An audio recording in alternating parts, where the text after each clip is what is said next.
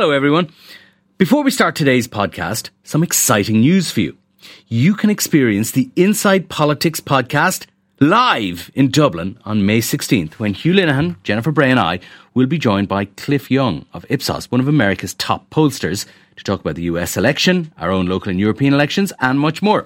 It's a breakfast event kicking off at 8 a.m. in Trinity College. If you'd like to attend, you can get tickets at irishtimes.com forward slash events.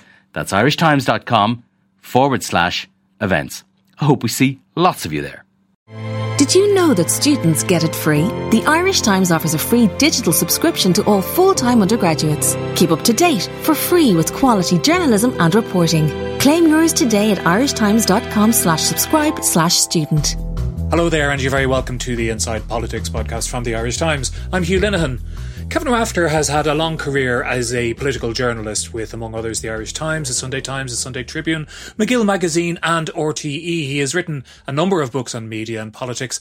He's currently Professor of Political Communication and the head of the School of Communications at Dublin City University. He's written as I say, many books on Irish politics. And he is also the current chair of the Arts Council. So who better to write a book about the relationship between artists and the leaders of this country since independence?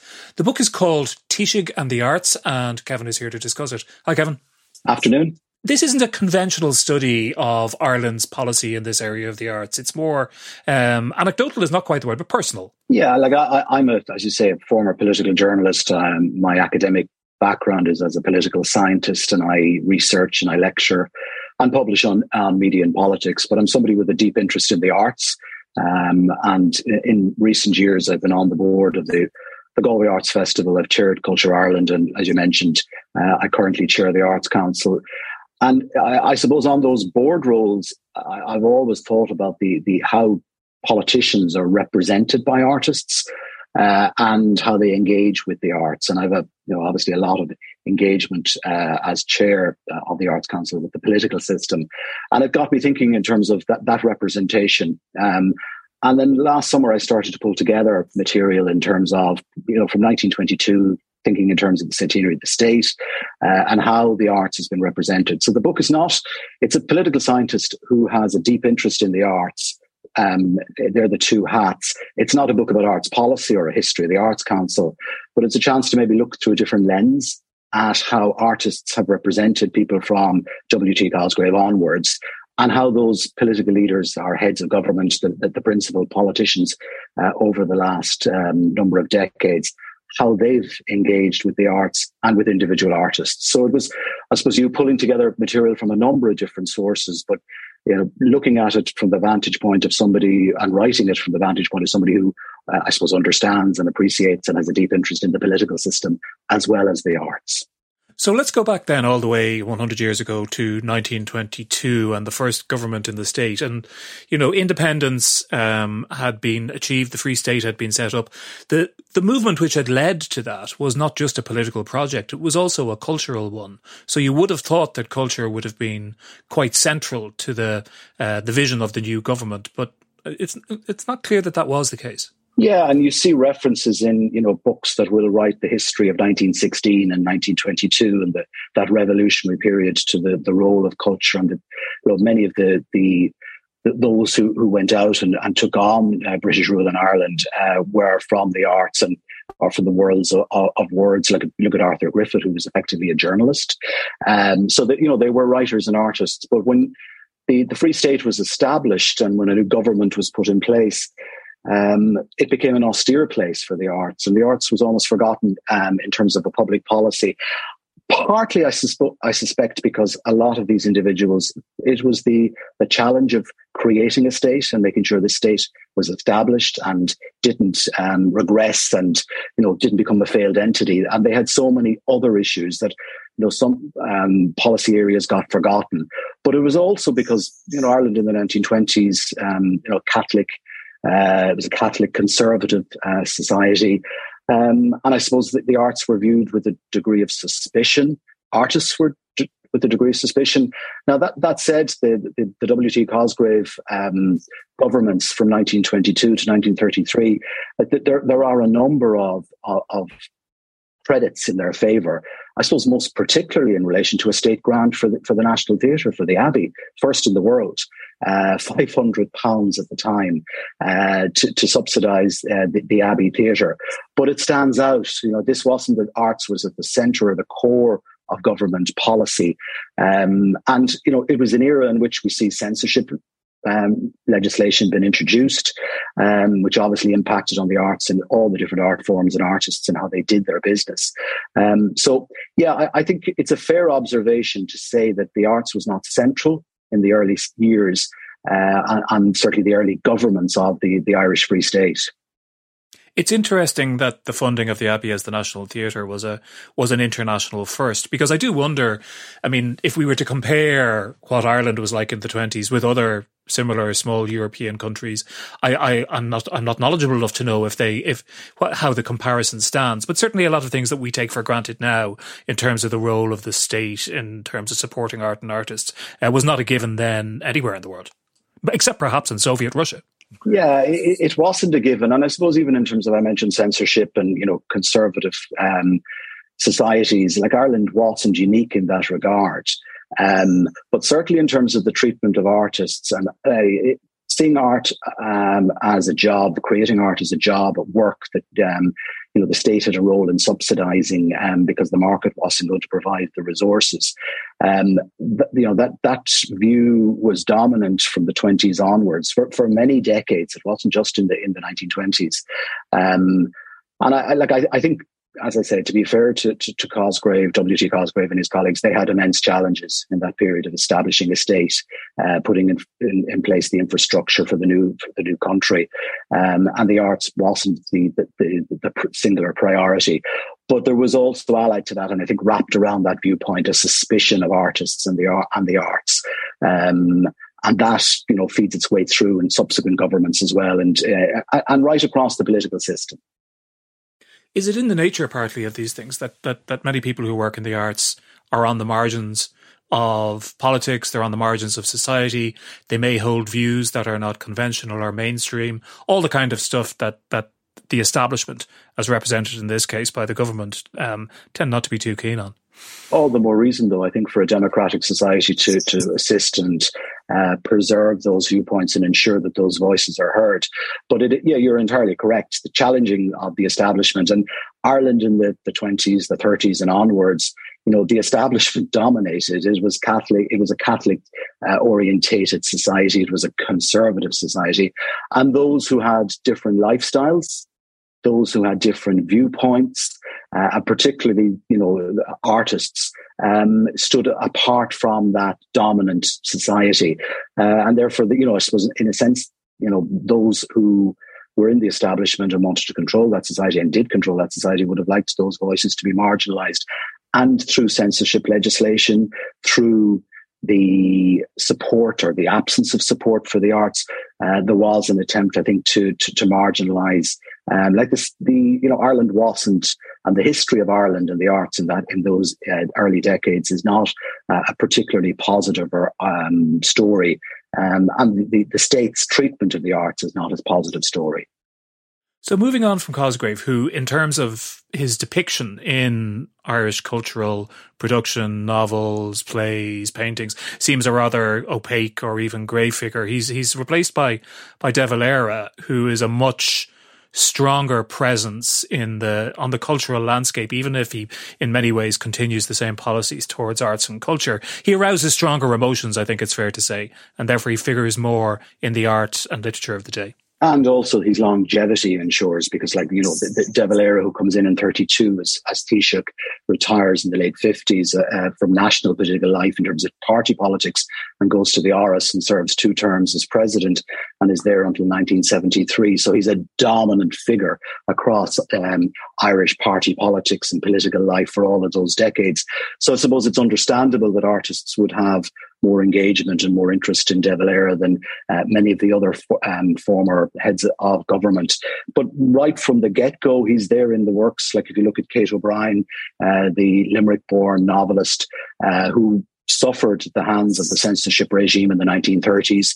Um, you know, she she I suppose, retorts and injects De Valera into her novel Pray for the Wanderer, uh, where he's described like one of the characters as a dictator. And the backdrop to this is a the, the, principal character is a is a writer who's come home after many years uh, to Ireland from London. Uh, one of his novels has been banned, so the story mirrors Kate O'Brien herself in terms of suffering at the hands of the, the censorship regime, um, and you know there, there are discussions among family members about the embarrassment of having somebody whose work has been uh, banned um, for being deemed to be indecent. Um, and the backdrop to those conversations and to that visit by the principal character is the referendum on the 1937 Constitution. Um, and you get a sense, you know, from Kate O'Brien, and it's debates that raged many for many decades, particularly in the 80s and the 90s, and more recently in relation to the role of women in Irish society, the role of the church. They're there in Pray for the Wanderer, Kate O'Brien's uh, novel, and De Valera's name checked and referenced. So even in the 30s, you know, there were artists and writers who were um, picking up on De Valera as a, as a dominant figure and challenging his worldview, uh, his his ambition for and his vision for the Irish state. Um, and yeah, and then he, you know, we have wonderful works of, of visual art where he appears. Um, and then we have, you know, more recent, uh, in recent times, Arthur Riordan, uh, who would be known to some people through the uh, the RT program Nighthawks, um, and you know, Dev and, and the character MC Dev, which pokes significant satirical fun, um, but you know, with a very strong message in relation to the type of society and challenging uh, De Valera's view for Ireland. Um, so, yeah, I think longevity means that he's of interest and has been of interest uh, to artists over many, many years in different art forms. Yeah, he becomes a, he becomes a symbol or or even a proxy, although he's more than a proxy, isn't he? Because he wielded such such influence for, for such a long time for everything that a lot of artists thought was wrong with Ireland, whether it be Kate O'Brien's censorship in the 1930s or the the kind of the dead hand of church and state lingering on into the 80s and the 90s. Or I mean, that's what informs I would think Neil Jordan's um, portrait of of De Valera in in his film Michael Collins more than his concern with what actually happened during the War of Independence and Civil War. Yeah, and like even you know artists or writers like Neil Jordan, you talk about him as a filmmaker, but he's uh, a gorgeous short story in his first collection, which is set around um, De Valera's funeral and uh, De Valera's hearse coming through um, Dublin city centre and Neil Jordan's two characters, a man and a woman, uh, two lovers of different age group, one, you know, who remembers De Valera uh, through their childhood, the other for whom he was a distant figure in the Áras. Uh, and you get a real sense of Ireland in the 1970s from Neil Jordan's story. Our, our president, Michael D. Higgins, you know, one of his uh, collections of poetry, has written about from the vantage point of his own father um, being um, a patient um, in the, the 1960s and access to healthcare. And again, rattles the cage of De Valera's Ireland.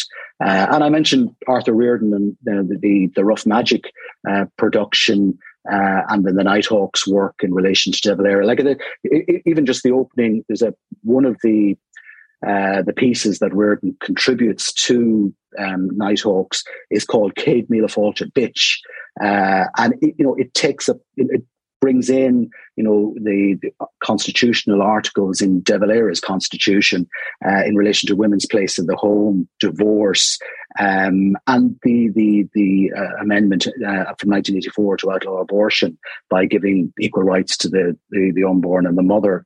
And it, it's probably the, the to my mind, it's a very strong and apt artistic response to the age of De Valera. Like even if I could just even read you the opening um, it was this paragraph I was going to say, but stanza to, to the piece. Like met a woman on the campaign trail who said my laws were tough on the female, making her a second class citizen. I said, that's right, you've got it in one.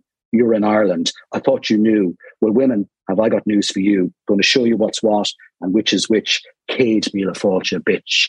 And it goes on with very strong uh, description of the Ireland you know, those moral debates of the 80s, uh, the 1980s in relation to the constitutional referendums, which the backdrop was the 1937 constitution and De Valera's Ireland.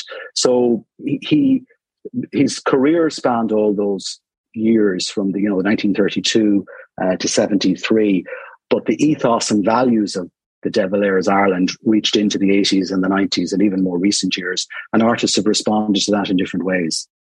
Yeah, it strikes me listening to Céad Míle bitch that that De Valera was uh, was quite justified and right when he expressed deep worry about the advent of RTE and what it might mean for the for the state which he played so much to uh, to to set up in the first place. Did I mean did De Valera himself have any display any great interest in in novels or literature or painting or cinema?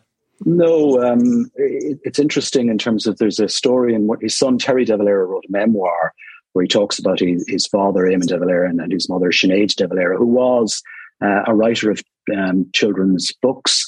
So De Valera was exposed to the arts um, through family members. Um, and like he tread the boards as an amateur when he was a teacher uh, in uh, Blackrock College. Uh, he actually uh, on an Abbey production on a Sunday night, uh, to which the Irish Times gave him a very poor review.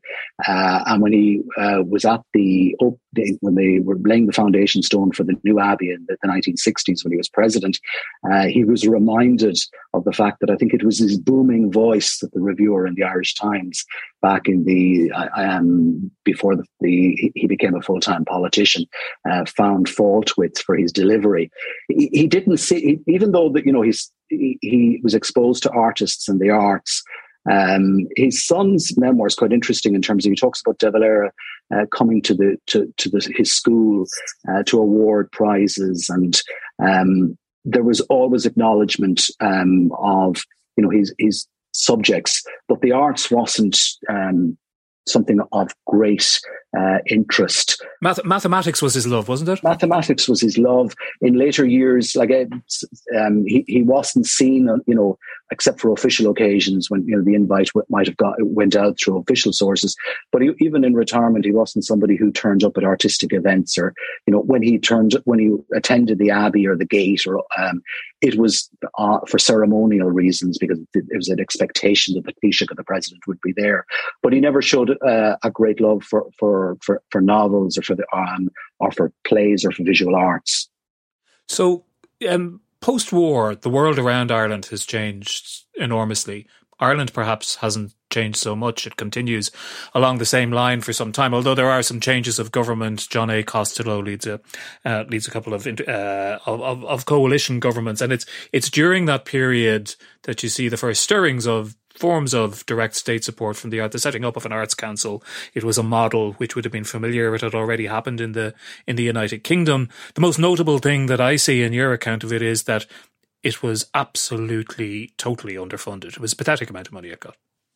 I, I think setting up the Arts Council and the Arts Council legislation, which um, the, the, the Costello's coalition government, when it came in 48, took up legislation that was sitting there under the previous uh, Fianna Fáil government, and De Valera hadn't given it priority, notwithstanding the fact that Paddy Little, one of his ministers, who became the first director of the Arts Council, was pushing for it. Um, I think the, the, the fact that that legislation was put through in 51, first meeting of the Arts Council, uh, the, the board of the Arts Council, it was in January of 1952. It was important if, if its most the most important factor of it was just the creation of the Arts Council, the fact that it was there. And I think its biggest achievement in its first 10, 15 years was staying there because it was starved of resources, as you quite uh, correctly um, observe. And it's interesting a reading of the annual reports of the Arts Councils, Arts Council reports through the 1950s and into the 1960s. They're like single transferable introductions. Um, we need more money. We'd love to do more things. We'd love to fulfill our mandate, but we don't have the resources. Could we please have higher state um, uh, support, which wasn't forthcoming? And even if you compare the funding that the Irish state in the 1950s was uh, allocating to the arts to that which was been spent in Northern Ireland, uh, Northern Ireland um, per capita was spending more on the arts than uh, the the Irish state. John A. Costello, as you say, um, was Taoiseach on two separate occasions in that period. Um, he had a different, like compared to um, W.T. Cosgrave and Eamon De Valera, he had a personal interest in the arts. Um, but he found the same type of resistance um, that was there previously, a strong resistance in the Department of Finance because they viewed uh, the arts as a non essential service. And that was the quote, the descriptive term, a non essential service, uh, and a form of entertainment. And money wasn't available. Now, you know, that's a a way of looking at the world. I would look at the world in terms of when you're down on your knees, you should be spending on the arts because that's one of the ways of bringing an economy and a society upwards. Uh, it's not you wait until you have the money, and um, you know, artistic and cultural matters uh, shouldn't have to wait. Costello agitated. He was the Taoiseach and he agitated for more money for the Arts Council. Um, and he was turned down by the Mandarins uh, and his Minister of Finance. Uh, and there's a remarkable series of letters between Costello and uh, the, the, the Minister of Finance, where Costello actually says when he, you know he's looked for an increase for the Arts Council from its small budget, um, and it's rejected. Um, and he writes to the Minister of Finance and he says, you know, in terms of, well, you know, I won't refer won't take up with the fact that you've described the arts as a non-essential service um, because it'll only make my blood boil. Um, but even then, this view that the arts was a luxury continues to be in the DNA of the official system. And as you said, the, the budget available to the Arts Council was tiny. Uh, so the ability to impact was minuscule. And there's an element to it as well, which which you describe at various points um, in the book, where uh, Dublin is a much smaller city there, much much smaller than uh, than it is now. So it's sort of more intimate, I suppose, in a way. And there is a world of bohemia and intellectuals and artistic types who are generally pretty bedraggled and pretty impoverished and they meet in various watering holes. But they do, because the city's so small, they do bump into the political leaders from time to time, and there are sort of amusing encounters from time to time, and also I think quite quite sad encounters. You write about Patrick Kavanagh being chucked out of a statue unveiling because he's so shabby that they reckon he's some kind of a tramp or a vagrant or something. Yeah, and, and like I think the Patrick Kavanagh stories and it, it's i suppose a very good representation of where artists and many artists were in the, the 1950s because there was the stirring of a new Ireland. Like the 50s, Tom Garvin in UCD has written about the, uh, the, you know, the 1950s. It wasn't all bleak, even though it was a depressed economic time, culturally quite conservative and restrictive. But there were the seeds and the, the germs. Uh, we're beginning to see some degree of opening up, and there is a, a, a, a um, an active art scene. And Patrick Kavanagh was one of those individuals, a leading poet, um, but he was broke. Um, look at it, you know, he, he, was doing some journalism, um, and there's, you know, he, he was in contact with um, John A. Costello, and, um, and the, the, two men were writing to each other. Uh, and Costello was, you know, just explaining, or sorry, Kavanagh was explaining how impossible his financial situation had become, um, and even suggested options to the Taoiseach to John A. Costello in writing um, that, you know, could he get a grant from the Arts Council or could he get some work with Radio Éireann? Um, or would there be any chance of a job in the publicity department of Aer Lingus? Um, so you know the man was was was desperate uh, for work and for for cash, and he wasn't alone in in that guise. And it's quite interesting with Kavanagh. The state subsequently bought, you know, his his his, his library, his archives, um, on a, you know when when he had passed, um, and he got more money from the state um, after he died than he did, you know, when he was living as a poet uh, in, in, in Dublin.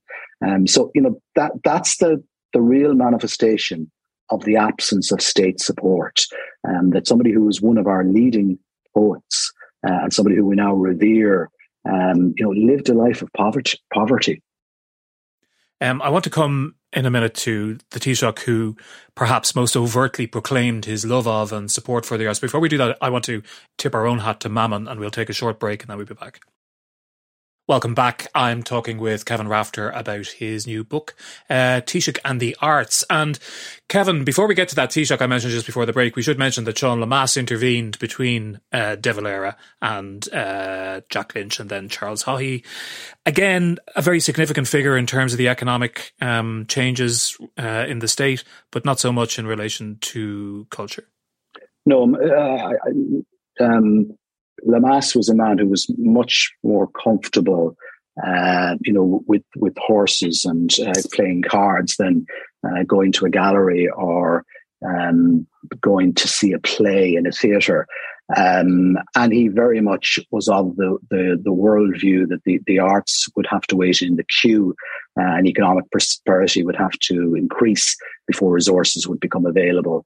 Uh, and he, he was lobbied very hard by the Arts Council, and some of his colleagues and associates were appointed to the Arts Council. And we do see an increase in uh, resources to the uh, the Arts Council in that period, but still very tiny money.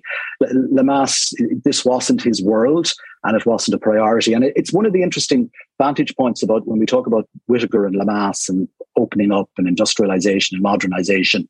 it, it is very much in the economic space.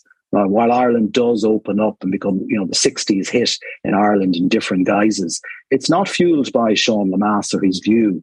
Um, like, and he, he, certainly had a very hostile um, view of being challenged. Um, and, you know, we, we, see this in relation to uh, the creation of the new television service, uh, RTE as it is now. Uh, and Lemass struggled with the independence that the new television service had and its ability to critique um, politicians uh, and the government of the day. And I think he had a similar type view in relation to, to, to, the arts and the challenge and critique that you know will come from artistic work. Um, so he didn't leave a huge imprint uh, on arts policy from his period as Taoiseach. I think it's interesting that um, throughout throughout that period, the um, the Arts Council is led by a Catholic priest, uh, quite a colourful Catholic priest, and a Catholic priest with quite strong artistic opinions himself. Tell me about him. Yeah, um, Father Donal O'Sullivan was um, uh, um, a Jesuit priest uh, who had a deep interest in the visual arts. Uh, and was appointed um, what is effectively now the, the, the, director of the of the Arts Council, smaller body obviously than it is today, um, and he he ran it to his own will through the 1960s. Um, he was a colourful um, priestly character. Um, he he had some several female friends. He was very fond uh, of whiskey. It was said that in one of the hotels in Dublin, he had his own stock of wine and whiskey. Um, and he was a man about town. Um, and he had a particular view in relation to contemporary art. And that's where a lot of the Arts Council funding uh, went in that period. And there were like, you know, artists who challenged him, but he had a, a stranglehold on uh, the arts, um, the, the Arts Council and its funding and its policies through that period. And then uh, we get the arrival of Charles J. Haughey. And indeed, um, this is not when Charles J. Haughey is Taoiseach because he becomes a very significant figure um, earlier on, as soon as he really enters government, but particularly when he becomes Minister for Finance. Because throughout this story so far, there's been a recurring theme of, you know, at some stages, the Taoiseach or another member of the government might express some enthusiasm for investing in the arts a bit more. And it's always the, the so-called mandarins in the Department of Finance who go, no, not yet. We don't have the, we don't have the money. But the, this has turned around a little bit under Haughey because he's the one who sort of pushes for greater investment in and involvement in the arts for whatever reason. Well, probably for a variety of reasons. Yeah, like Charlie Haughey as Minister for Finance, we see in the, the period in the late 1960s. Uh, the Arts Council's budget went from 40,000 Irish punts, as it was then, um, in 1966 to 60,000 um, in 1968. And Haughey, as Minister for Finance, um, approved the, the, the, increased funding. Um, I, I, think we, to, to, look at Charles Haughey, you need to take a step sidewards and consider the role of Anthony Cronin, uh, poet, uh, critic, long-time contributor to the Irish Times, uh, and part of that bohemian set that we talked about earlier, Patrick Kavanagh, uh, uh, Flann O'Brien, and others. Um, he, uh, Anthony Cronin and Charles Haughey were colleagues, uh, friends from UCD. Uh, and I think Cronin has a, a hugely important and influential influence, on, impact on Charles Haughey and introducing him to the arts and to the artists, particularly writers and visual uh, artists. Um, but Haughey was certainly uh, a man who wanted to be associated with the arts and with artists, uh, even before he became Taoiseach. Um, he was described as being that the, given his level of activity as Minister for Finance, that he was the managing director of the, the cultural economy. Um, and like you know, he, he, was at every opening. If, if, when the, the, Peacock Theatre was opened in Dublin, uh, in the Abbey complex in the summer of 1967, the official opening was done by the Minister for Finance.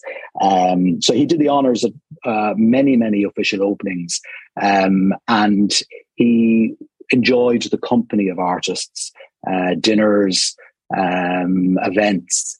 Um, whether it, it, it was for you know, did he want to advance the arts or Was it for his own Medici style? Um, you know, his ego was being massaged. You know, there, like in every area you Charles Haughey divides opinion. Yeah, I mean, you paint you paint a very rounded picture of him because there is there is vulgarity and there is self aggrandizement and there's a shallowness, but there's also, I suppose, a sort of an energy as well. And you know, to some extent, you know, artists and creative people, you know, they gather around him and they uh, they they are sort of in awe of him or or entranced by him, uh, and that's not just because he has money to give out, although that's probably part of it. Yeah, I think part of it, like we associate two, like Haughey had two very significant impacts on uh, arts policy through the, the income tax exemption scheme in the, the late 60s. And the, he was uh, one of those responsible for the foundation, the creation of Aosdána in the early 1980s. Um, so, you know, there to his credit. Now, there are others who were you know, contributed those, but there is, they're on his legacy. Um, and he certainly had, and it showed and uh, expressed an interest in the arts as a, man we know from, you know, the sale of, of his uh, libraries and the sale of art that he had uh, in his house uh, in Kinsealy, North County Dublin, that, you know, he was a collector of art. Um, he had many first editions uh, of novels uh, and collections of poetry by leading names in the Irish uh, literary world. So he, he, associated with artists, he enjoyed their company. Um, whether he made beyond the, the, the number of big ticket interventions, whether he, that uh, interventions made a significant impact. Like I, I it's, it's, interesting to say I made a rounded picture. I, I, would have a more jaundiced view of Haughey's contribution, in the sense that really, you know, by the time he left office as Taoiseach, um, there were he, he, over many many years he promised an increase in state support for the arts, and primarily through increased support uh, for the the budget of the Arts Council. But he never delivered. Uh, and even in the late 1980s, when he you know, an interview with the Irish Times, he talked about increasing the Arts Council budget, but he talked about the other pressures on the, the exchequer. So he was he was still of a mind that was similar to the official world that the arts will wait. Um, he talked he talked in terms of increased funding. Um, there are many, as I say, legacy initiatives um, that he can take credit for. But in terms of you know the what impacts on the world of artists in terms of can you get a bursary that will give you the space to write the or finish the novel? Can you, you know, get a grant that will allow you to buy the equipment to to, to make that piece of sculpture? Oh, he didn't deliver in terms of arts arts budgets. I, I, suppose he's. Um, I mean, you referred to him as a kind of self-consciously as a sort of Medici type figure. He's also. I mean, later in his career, he very much modelled himself on on François Mitterrand and and French politicians, but Mitterrand in particular. But even earlier, the relationship with Cronin as a sort of a intellectual um, kind of ear whisperer beside him all the time, educating him and and all of that. That I mean, that that's a break with with the past, and and it does beg the question. You know, the the the lack of engagement with the arts also bespeaks a certain kind of anti-intellectualism at the at the commanding heights of Irish government over many decades, doesn't it? Obviously, Haughey didn't fix that, but it, he kind of illustrates it in a way because of, of going in a somewhat different direction. Yeah, I, I think for, for for many politicians, the arts was viewed artists were viewed with suspicion. Um, and I suppose because they were, you know, some artists are, you know, they, they have a maverick streak. It's the nature of, uh, uh, I suppose, of creating the, the piece of genius of art. Um, but they also challenged in a society that conformed to many uh, accepted norms. They, they were the ones that asked the hard questions. They challenged. Um, so therefore, maybe politicians stayed shy of them. Oh, he certainly didn't. Um, like he, he liked to be, and I think Brendan Kennelly used the, the, the phrase, you know, the High King of Ireland. Um, he, he, he, saw having the the poet at his side, you know, it, it elevated him. Um, and yeah, and you know, you mentioned Mitterrand. I think he saw himself as a statesman. So therefore, the statesman being um, feted by and um, adorned and you know uh, given the, the, the gratitude and love of artists was something which obviously it fed his ego, but it also in his own mind elevated his standing as a statesman. he had, he had a statesman, you know, the rounded view of a statesman, just not just the political statesman. Indeed, but he, he had a view which I suspect was informed by by Anthony Cronin to some extent of what the arts were and who artists were, and it's something which I think, particularly now, you know, the world has moved on again. People would look back and say that's a very particular and perhaps like quite narrow vision of the poet the painter, the man nearly always, or 95% of the time, who is the great artistic genius and somehow, you know, somehow makes their mark on the world in that way. And it's, it, it's, it's a view of art that, that leaves out collaboration, that leaves out various other forms that, that work in a different kind of a way, and arguably that leaves out certain kinds of people as well. Yeah, he, he went to Harvard when he was in his period of disgrace in the early 1970s after the arms trial. Um, you know, he, he, was obviously one of his lasting legacies as Minister for Finance uh, had been the income tax exemption scheme, you know, which was seen as far-reaching at the time, even though its impact on um, many artists was very limited because to avail of it, you had to have an income. And many artists didn't have an income of a level that allowed them to avail of the income tax exemption scheme. But oh, he got a lot of credit for that. He was invited, or uh, an invite was orchestrated for him to go to Harvard University to give a speech. Uh, he was a backbench um, Fianna Fáil TD at the time, former minister. He went to Harvard and gave this incredibly powerful uh, speech. Uh, when you read it, it's written by a, by somebody, or it's, it's, certainly it's it's the work of somebody who understands the life of the poet. And I, I, to my mind, Anthony Cronin is all over the the, the speech which he claims credit for. Uh, I think uh, Cronin, you know, was the principal author. It shows a remarkable insight into the the, the world of the writer and the, the world of the poet. And I think you are right in identifying that, oh, his view of the arts was narrow. And he admitted this. He did an interview with Paddy Woodworth in the Irish Times, the only major interview that he ever did about the arts, uh, 20 years after that Harvard um, speech. And he admitted, you know, it was the visual arts and uh, literature writers. Uh, that's where his interests were. So, in terms of maybe experimental art or what you know the Arts Council would be funding today in terms of street art, spectacle, um, circus, you know, broader definitions, dance, where you know there's a lot of emphasis today.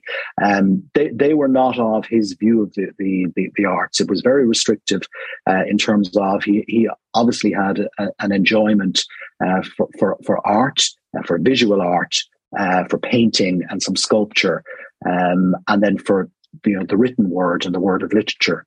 And maybe it's not surprising then that you know that that that writers and artists you know flocked to him to some extent and were happy to sort of to, to pay court to him.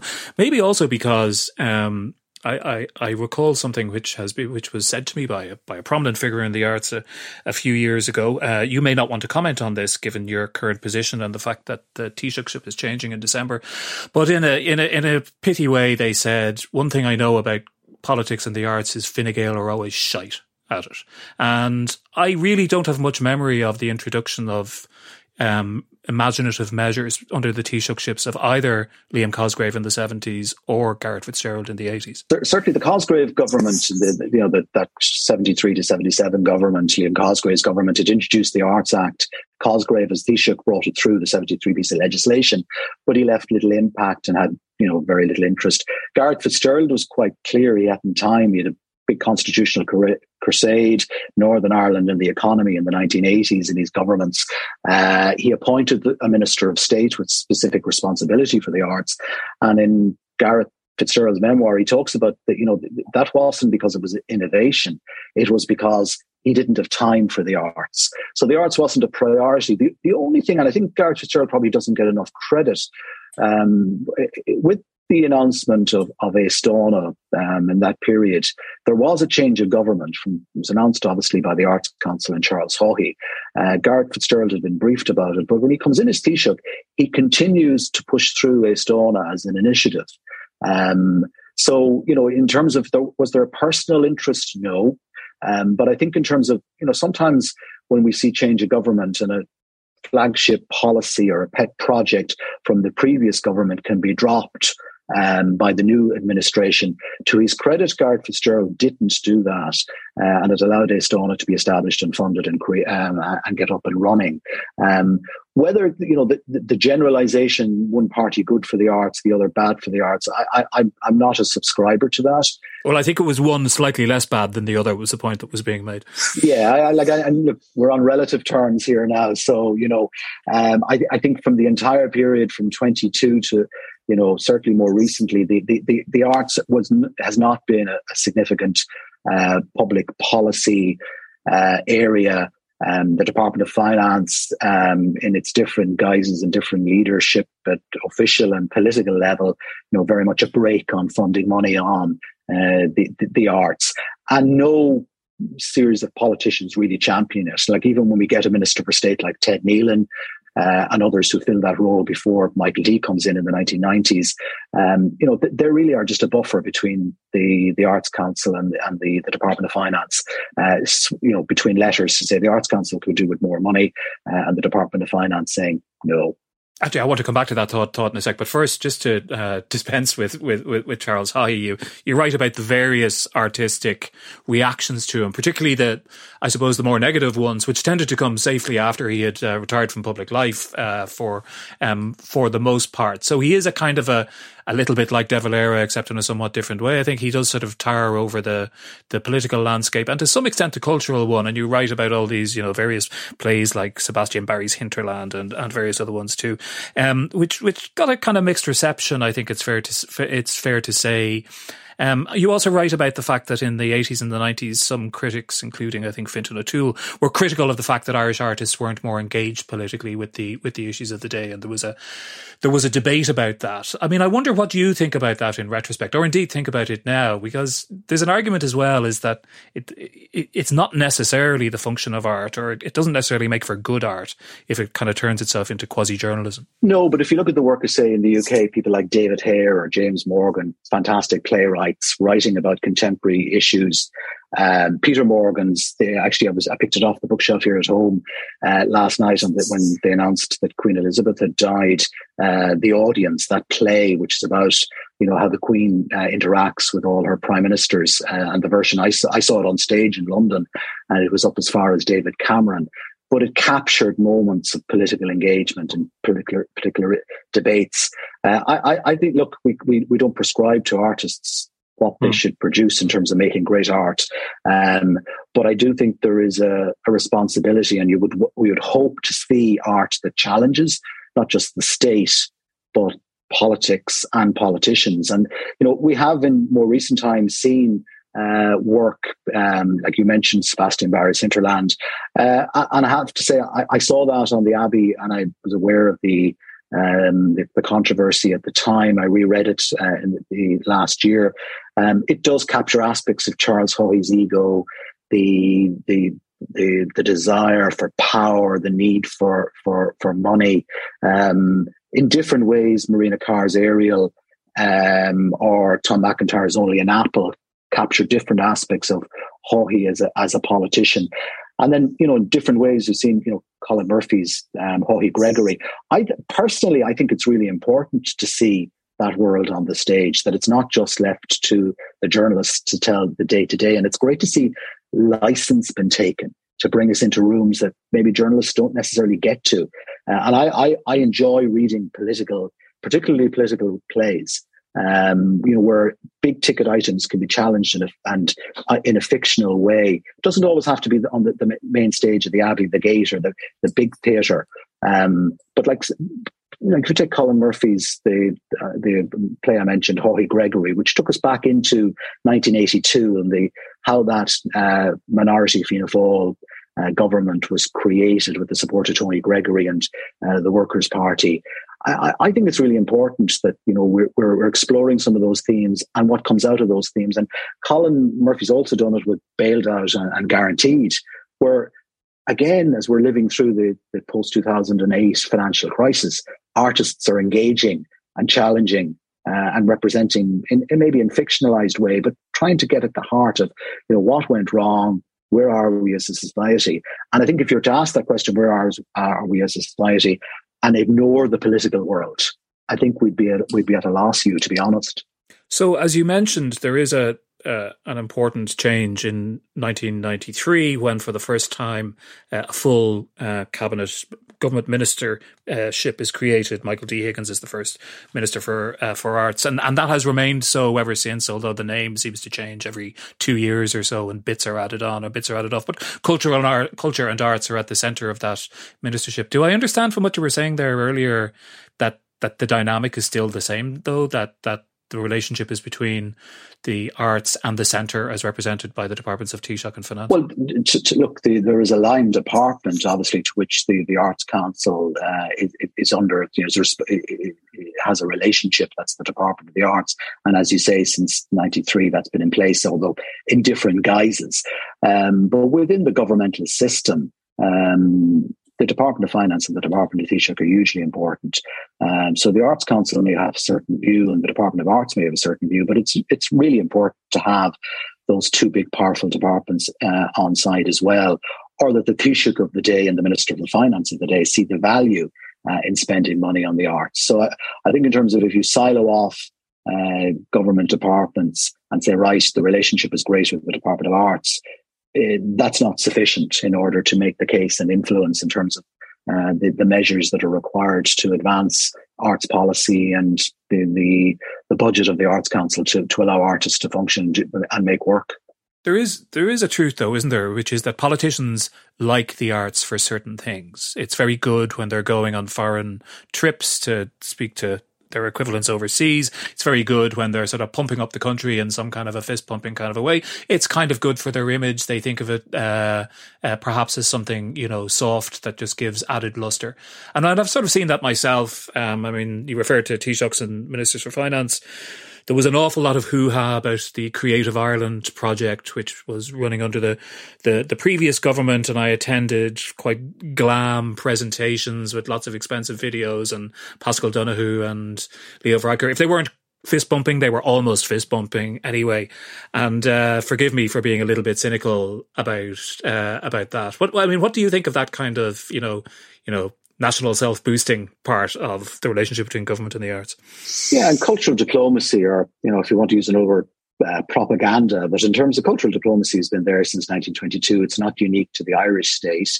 Um, the like the in the 1930s, you know, the the government um, and De Valera's government had a barney with W.B. Yeats and the Abbey about the representation of Ireland on the stage when they were touring in the United States, uh, and that what, the plays they were putting on weren't, weren't necessarily those that represented the type of image that De Valera and his colleagues wanted for Ireland.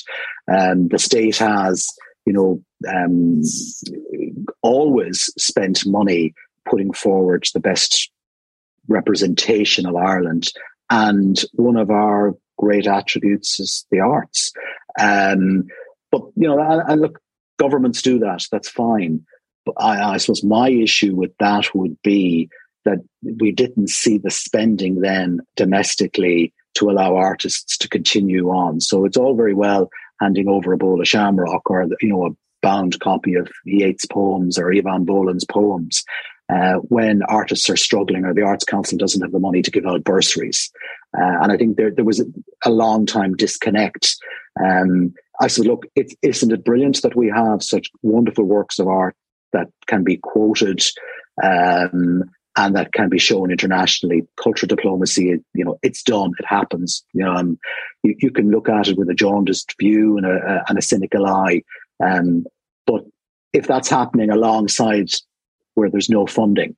And that's the problem. And I think that, that would have been what would have been the issues that I would have had. And and that's we we we saw that during Creative Ireland. I mean, I personally saw musicians who expressed how pissed off they were that they were being used essentially for, for advertising for the state, and then were going home to their minimum wage jobs or below minimum wage jobs. Yeah, and I, and I think that's the the issue for the I suppose is the development agency of the arts that the Arts Council uh, is in that space to, to, to make the case for increased funding for the arts. Uh, and I suppose we're you know we're, we're moving away a little bit from the book now, but it, it is uh, I think it's it's look it's it, that will always happen, and we won't be able to stop it um, in terms of the use of arts. The the you know a speech that needs to be peppered out with quotations, you know, so Heaney or Yeats um, or Eavan Boland get uh, cited and quoted. Um, but as you quite rightly identify, know, the alongside that, you need to ensure then that, uh, particularly a younger generation of artists, the supports are in place, particularly where this is not you know, if, if we're this, this is not a, uh, a, sector where there are huge resources, and most artists don't earn uh, huge huge um, annual incomes. So the importance of state subvention is really really important, um, so that we have that that that money to to in order, uh, I say, to prop up, but to support an infrastructure that allows art to be created. Um, and I think if you if you want to go out and use and uh, art, um, art to sell Ireland, it's really important then that you're supporting art uh, in terms of through the Arts Council and through the local authorities. So I suppose you know the modern Irish state, you know, does support culture in a number of, of different ways, including direct subventions to cultural institutions like, um, like like the National Gallery and the National Museum, including things like Aosdána, which you mentioned, including the uh, the the new project, which is just now just this week got underway providing uh, um, a basic income for 2000 artists on a pilot basis for the next uh, for the next 3 years or so. But i but i think you'd say uh, rightly that that the single most important support for artists comes through the arts council as the as the main state agency uh, providing support for creative artists. Um, there has actually been a really significant increase in the council's budget, um, uh, and that was after you know a long decade of decline from from the from the financial crisis onwards. But over the course of the pandemic, the I think it's right in saying the subvention has increased by from about seventy seven million to about one hundred and thirty million over the over the course of, of two or three years.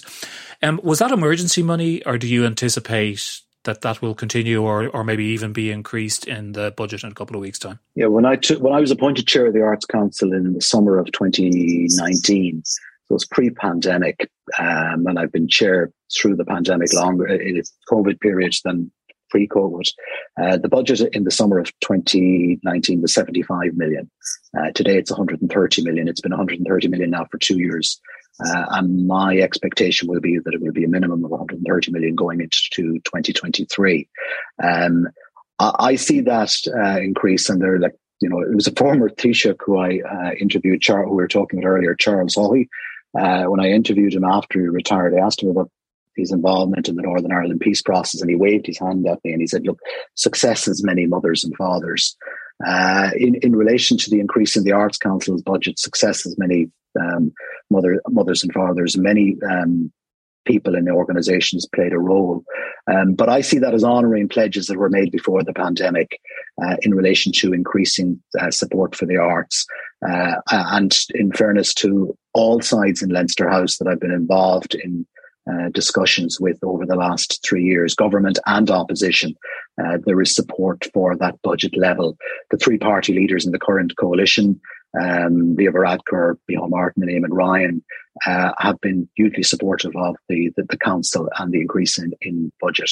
So I see that as locked in. You, uh, it's 130 million. Even though, even though some of those increases were presented at the time when they were announced as being an emergency response to an emergency situation. Yeah, like the the money didn't all come in one tranche. So we started. Um, the Arts Council started 2020 uh, with a budget of 80 million.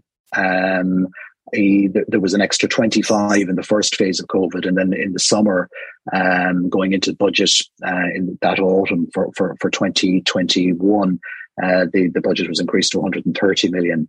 Uh, so it, it's come in different at different stages, um, and it has been used obviously to get the arts through the crisis. And the recovery is still ongoing, and it's still very difficult for many artists and many or, or arts organisations with the uncertainty around the stop-start nature uh, of COVID. So the crisis isn't over. Um, but I, I, see the commitment um, and, and the delivery uh, from the, the current government as an ongoing commitment to the Arts Council in relation to supporting and developing the arts. Taoisigh and the Arts by Kevin Rafter is published by Mart- Martello. Uh, Kevin, thanks very much indeed for joining us today. Thank you. Uh, thanks also to our producer, Declan Conlon. We're going to be back very soon indeed, but until the next time, goodbye and thanks for listening.